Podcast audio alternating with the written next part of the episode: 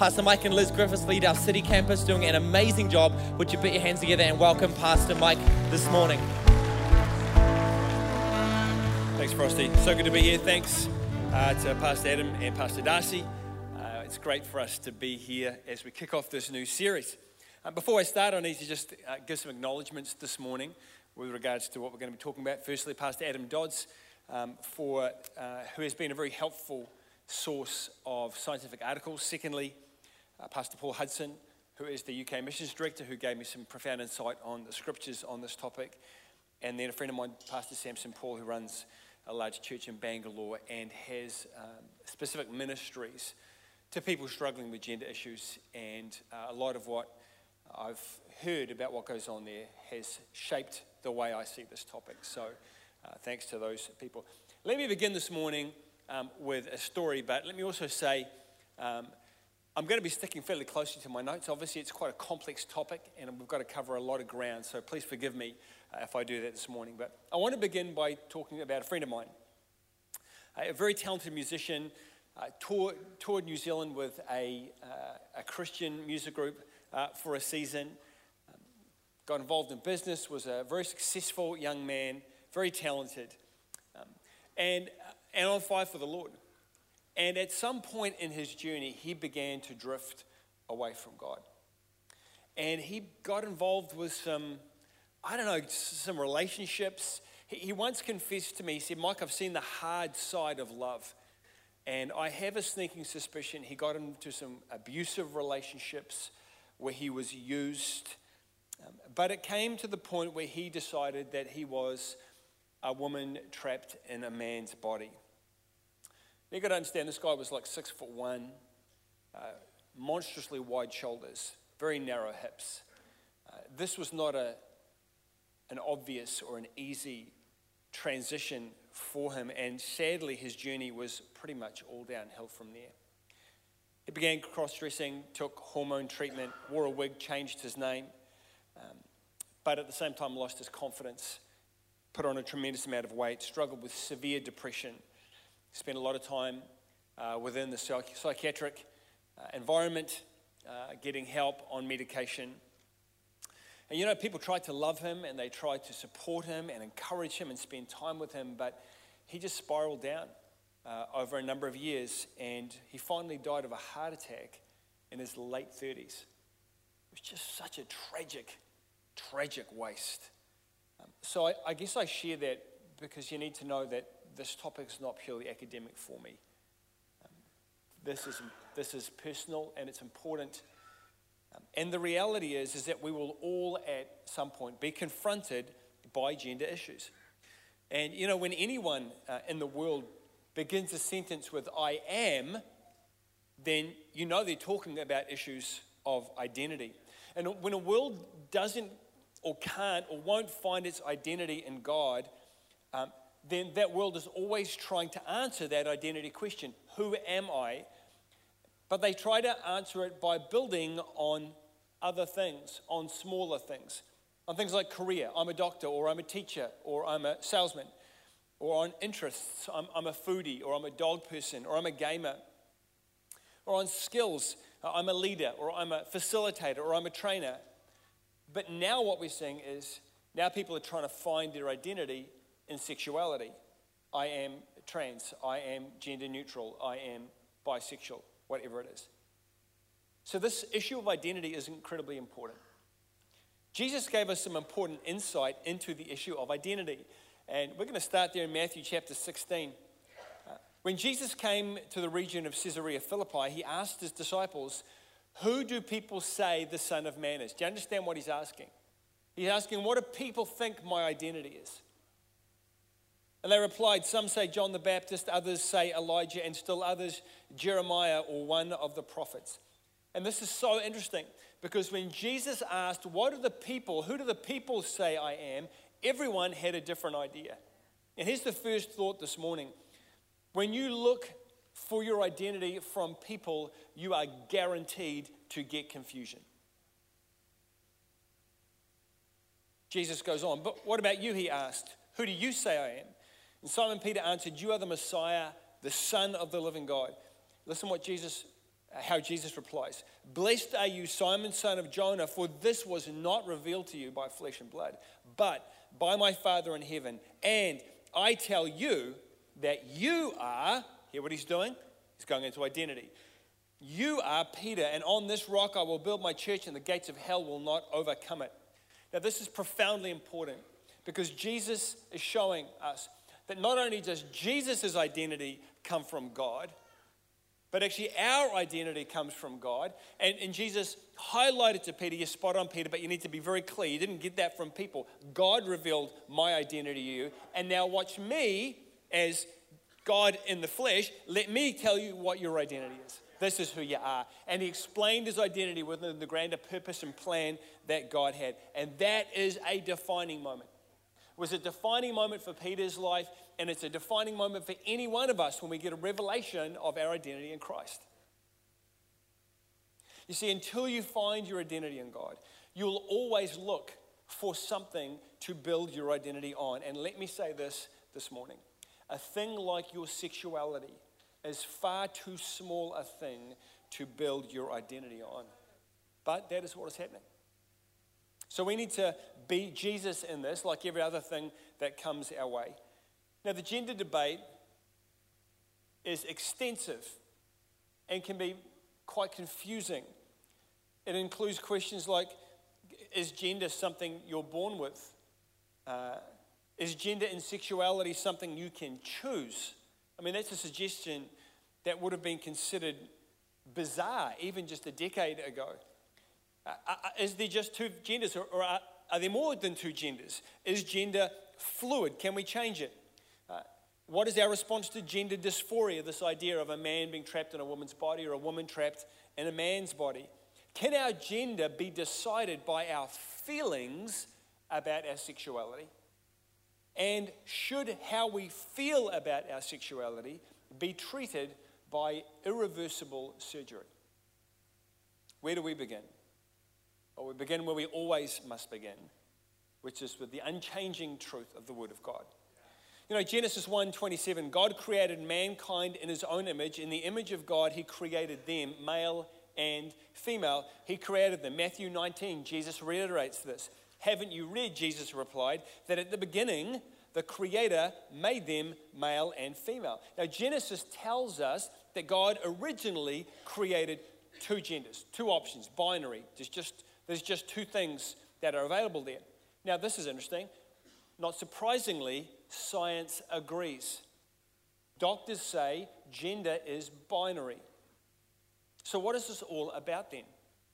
Increasingly, the best medical minds are saying that gender confusion is a mental health issue, not a physical health issue.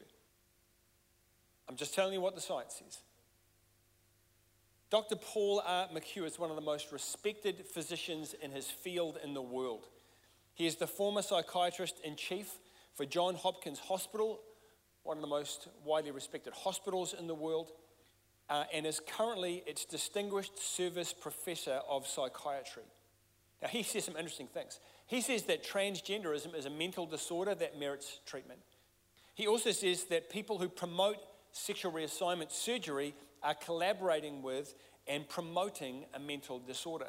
Studies from Vanderbilt University and London's Portman Clinic of children who have expressed transgender feelings over time show that if left untreated, chemically with puberty blockers and other things, by adulthood, 70 to 80% spontaneously lost those feelings. In fact, the Diagnostic and Statistical Manual of the American Psychiatric Association records that as many as 98%, 98% of gender confused boys and 88% of gender confused girls eventually accept their biological sex after naturally passing through puberty. Its most recent edition states that gender dysphoria is a recognized mental disorder. Now, Professor McHugh describes gender dysphoria as a disorder of the mind similar to anorexia where a dangerously thin sufferer who looks in the mirror thinks that they are overweight. Now, another expert, uh, guy Ryan Anderson, an author uh, of a book called When Harry Became Sally, who was in New Zealand recently. Now, he agrees. This is what he says. He says, for the percentage who don't correct at puberty, they should be offered counseling, not surgery. We don't offer liposuction to an anorexic. Professor McHugh goes on to say policymakers in the media are doing no favors, either to the public or the transgender community, by treating their confusions as a right in need of defending rather than as a mental order, disorder that deserves understanding and treatment. And he also adds sex change biologically is impossible. I'll quote him again. People who undergo sex reassignment surgery do not change from men to women or women to men. Rather, they become feminized men or masculinized women. Look, and the results of following through with this whole process through surgery is just frightening. While in the media in New Zealand we hear about the uh, appalling and unjust wait times for New, uh, New Zealand gender reassignment surgery, the outcomes internationally should be a complete wake up call. Does surgery help? A major study in Sweden came back with these widely publicized results. After surgery, supposedly to make everything right, the need of psychiatric hospitalization was still three times that of the general population. The suicide rate, risk rate was still five times that of the general population, and the suicide death rate was still 20 times that of the general population. And the suicide death rate of people after surgery was almost the same as what it was before surgery. Now, here's the point if the problems were in people's bodies, surgery would correct that. But the psychological distress is not resolved by surgery. Broken, hurting people before surgery are tragically still broken, hurting people after surgery, which is exactly why the John Hopkins Gender Reassignment Surgery Unit was shut down over 40 years ago. It's just heartbreaking. So the Bible says that gender is either male or female. Science agrees and says that people who feel otherwise actually have a mental health issue, which for most, if left with encouragement and support, will correct itself in time. And for those that don't correct, they require understanding and grace and treatment. But what about those who have already gone down this road? Those who have had hormone treatment, or who wear the opposite gender's clothes, or who have had surgery to amputate and reconstruct parts of their body. Because the going back is very difficult and in many cases impossible. Walt Heyer is an author, counselor, and international speaker who was in New Zealand recently, and I had the great privilege of being able to uh, hear him. Walt Heyer was secretly cross dressed by his grandmother from the age of four when he visited with her alone. Every time he was there, and he put on the dress that she gave him, he would receive huge affirmation. And there was no affirmation until he put on the dress. Walt says this he says, abuse takes many forms. An emotional pattern was established that became part of his life. Later, abuse strengthened it. And around 30 years later, Walt Heyer had gender reassignment surgery, and for eight years, he lived as Laura Jensen. And he says, My life fell apart. In fact, he says, of his whole life, up until the end of that eight year period, he said it was 46 years of misery. Eight years after transitioning, uh, amidst a growing relationship with Jesus, and from being part of a church that welcomed him and accepted him, he transitioned back, though, of course, the surgery was irreversible. He says that on his journey, the turning point came when finally a psychotherapist said to him, You never needed surgery. You needed good psychotherapy to deal with the emotional and psychological issues. It was the bitter pill he didn't want to hear, but when he swallowed it, led him to breakthrough. You know, Walt Heyer now has a worldwide ministry to people wanting to detransition back to their birth gender. Now, this is absolutely fascinating. Listen to this. This is what he says about the transgender people he ministers to globally, exclusively. He says this He says, Every person, every person can tell you the person and the moment it was introduced to them. It's manufactured, he says. God doesn't make transgender kids, man does. Okay, so does the Bible even say anything about people with gender issues? Interestingly, it does. I'm going to get a little bit graphic in this next segment, but I'm going somewhere, so please hang in with me. You know, the Bible talks of 11 people by name who have had their physical gender surgically altered. It speaks of 14 individuals specifically and speaks of this category of person 21 times in Scripture. These people were known in Scripture as eunuchs. Now, in various periods of history, eunuchs were highly sought after by courts, by kings and emperors, to serve in senior positions within a king or emperor's inner circle. In the Middle East, Southeast Asia, China, and Africa, eunuchs were sought after because after having been emasculated, they were not a threat to the king's wives or harems. Because they didn't have the ability to have a family of their own, their loyalties were solely with the king. And because they were now of lower social value, they could be more easily disposed of when they were no longer of any use.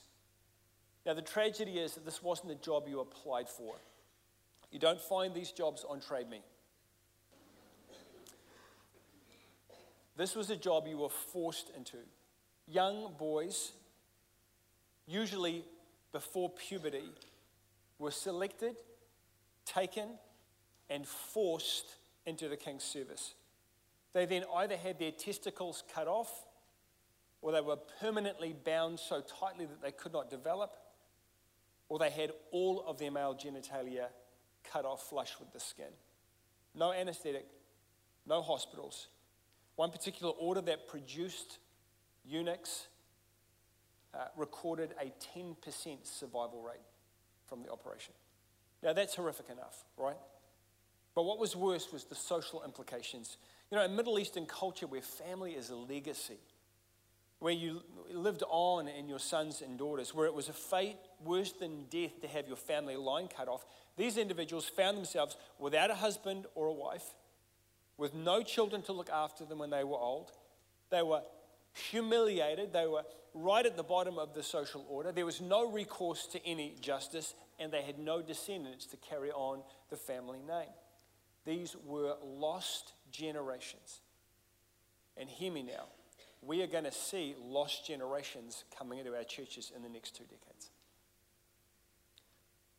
But we find these people in the Bible. So we're going to look at one right now. In your notes, we're going to read through Acts 8, quite a chunk of scripture, but let's get through it. Now, an angel of the Lord said to Philip, Go south to the road, the desert road that goes down from Jerusalem to Gaza. And so he started out, and on his way, he met an Ethiopian eunuch, an important official in charge of all the treasure of the queen of the Ethiopians. This man had gone to Jerusalem to worship, and on his way home was sitting in his chariot reading the book of Isaiah the prophet. The Spirit told Philip, Go to that chariot and stay near it. And then Philip ran up to the chariot and heard the man reading Isaiah the prophet. Do you understand what you are reading? Philip asked. How can I? He said, unless someone explains it to me. And so he invited Philip to come up and sit with him. Now, this is fascinating. This is the passage of Scripture the eunuch was reading. He was led like a sheep to the slaughter, and as a lamb before its shearer is silent, so he did not open his mouth. In his humiliation, he was deprived of justice. Who can speak of his descendants? For his life was taken from the earth. The eunuch asked Philip, Tell me, please, who is the prophet talking about? Himself or someone else? Now, what is going on here? This is fascinating. Firstly, this person is a eunuch and someone who is highly successful. I mean, he has no significant other, he has no family. He was almost certainly forced into this situation. but somehow he has worked his way to the top. He has huge responsibility. He is the CFO of a nation. Secondly, he is seeking God. Now, he's obviously a Jew of some sort. He's gone to Jerusalem to worship, although you've got to understand, as a eunuch, he cannot go into the temple to worship.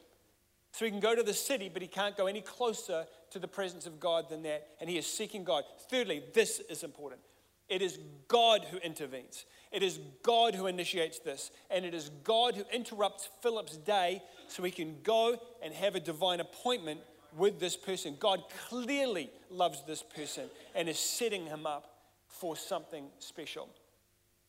Fourthly, this person is stuck on a very particular passage.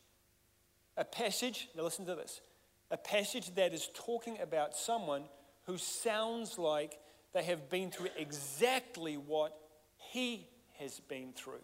Think about it. Led like a sheep to a slaughter, Isaiah reads. How vivid were his memories of being a little boy and taken where he did not want to go to a man with a knife who brutally changed his life forever.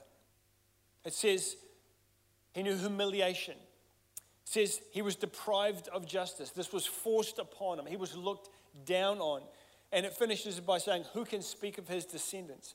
This eunuch was reading of someone who knew his pain when he thought no one really understood his pain. He was reading of someone who knew his humiliation, who knew his life, and he was desperate to know who was this? Was this the prophet? Or if it wasn't, who was the prophet speaking about, having no idea that the scripture by Isaiah was speaking about Jesus Christ? Verse 35 Then Philip began with that very passage of scripture and told him the good news about Jesus. And as they traveled along the road, they came to some water, and the eunuch said, Look, here's water. What can stand in the way of my being baptized? And he gave orders to stop the chariot. And both Philip and the eunuch went down into the water, and Philip baptized him. And when they came up out of the water, verse 39, the Spirit of the Lord suddenly took Philip away, and the eunuch did not see him again, but went on his way rejoicing. Now, we have a unique insight into how God felt about one such eunuch how God reached out to this person, how God spoke to this person, how God sought and saved this person, and how God used this person to take the gospel into a part of the world which before this was completely unreached. When he had lost everything, I love this. When he had lost everything, God found him. God gave him hope, a purpose, and a family through the church. How should we respond to those caught up in the confusion? Of the current gender issues in the world, or certainly no less than the Holy Spirit. The Holy Spirit who looked for him and went after him, who loved him and connected him with Jesus, who knows and understands the pain of those struggling with gender issues, and get this, who then commissioned this person to go and be a minister of the gospel and carry the hope of Jesus back to his nation, biblical scholars tell us that this eunuch was almost certainly the one who took the gospel of Jesus back to North Africa and planted churches in Ethiopia, then, which then spread across the African continent. How cool is that? I'm telling you, there is a place. There is a place in God's church for everybody. And I love this God is not fazed by what phases us. God is not fazed by things like gender issues. God is not fazed by gender surgery, as destructive as it is. There is a hope and a future for everybody, a place and a purpose. And just because we didn't see this coming, how foolish it would be of us to think that God didn't see this coming and have it already planned and already be the answer to every lack and every problem and have even put it in the scriptures for us so when we got here, we'd see it and know that He knew we were going to be here.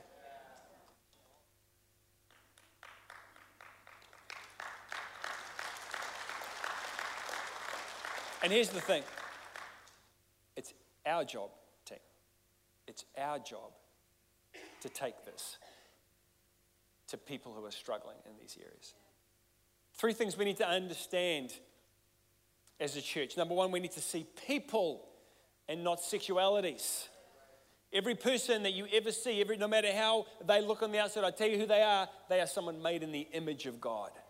And if we can get our eyes off the external and we can see them as someone made in the image of God, I tell you, that will change the way we can emotionally respond. We must look at people through the lens of the gospel male, female, anything in between. I don't care what's going on. There's somebody made in the image of God.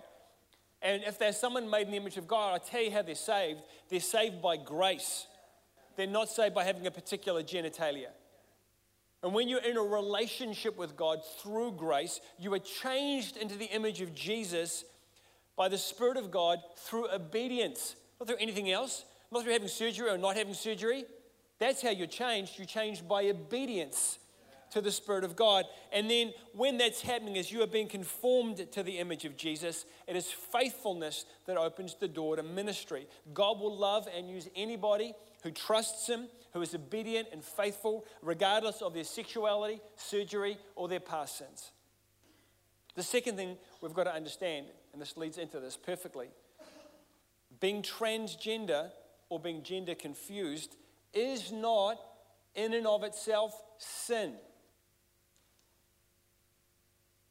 You aren't a sinner because your genitals were amputated any more than you are a sinner because your leg gets amputated. A transgender person isn't a sinner because they struggle in their thinking with their feelings about sexual identity any more than a depressed person is a sinner because they struggle with feelings of despair. Sin is a rejection of God as the rightful authority in your life. Anyone can sin. In fact, everyone sins, and we've all sinned. But let us not make the mistake of thinking that someone who is different from us in their gender is therefore automatically a sinner. And then, thirdly, this is important. They don't need affirmation of their journey, but they do need acceptance on their journey. They need people who will love them, care for them, just do life with them without judgment and without rejection. We'll get the band to come up now. It'd be great just as we come to a close. But let me say this as I finish as the world gets more and more confused, the simplicity of the gospel shines brighter and clearer and continues to show us the way forward. Let us not be confused, but let us remember the most important things which will change anybody's life. Number one, God so loved the world. Don't read that wrong. It doesn't say God so loved the church. It says he so loves the world and all its mess and brokenness. He loves it. And we must too. Jesus is the savior of sinners, not saints. The broken, confused world is exactly where Jesus is and wants us to be. Number two, we have all sinned and fallen short of God's glory. It's our rejection of God. It's our, our unwillingness to trust Him and put our faith in Him that separates us from God and, and keeps us from experiencing His love and knowing His plan for our lives. It's not our sexuality that separates us from God. It's not our confusion around our gender that separates us from God. Now, you can have those things and reject God, but it's that rejection of God that separates us from Him. Number three, Jesus still is the way, the truth, and the life. And we are saved by grace through faith in Him. It's not through looking like someone else, or talking like someone else, or walking like someone else, or conforming to a certain set of body functions or body parts. It is through Jesus that we are saved. I'm telling you, make no mistake, transgender people are, can be saved and are being saved right now. And then, lastly, to those who received Him, to those who believed in His name, He gave the right this is beautiful, to become children of God, which means our identity is in Him. You know, just like the Ethiopian eunuch, there are people out there confused, struggling with questions and feelings that they are sure no one else really understands, and they are trying to find a hope and a future. May you and I not only open the doors of our church and our home, but open our arms to them introduce them to the only one in whom they will find their true identity. Can we stand together this morning? Let me pray as we close. Jesus, once again, Lord, we stand in awe of you and your word, God, and your extraordinary grace, Lord. God, we live in a season, God, when there is much confusion around and many, many hurting and broken people. God, I know, Lord, that you are even more the answer today than you have ever been in the past. And God, let us, God, be people who live with open arms and open hearts, having found our identity in you. And in all things, let us be looking to lead others to find that same thing, regardless of where they're at. God, I pray that through every one of us, God, in this next week, in this next month, God, that you will lead us to hurting, broken people, that we might give your love and your grace. In Jesus' name, amen. Awesome.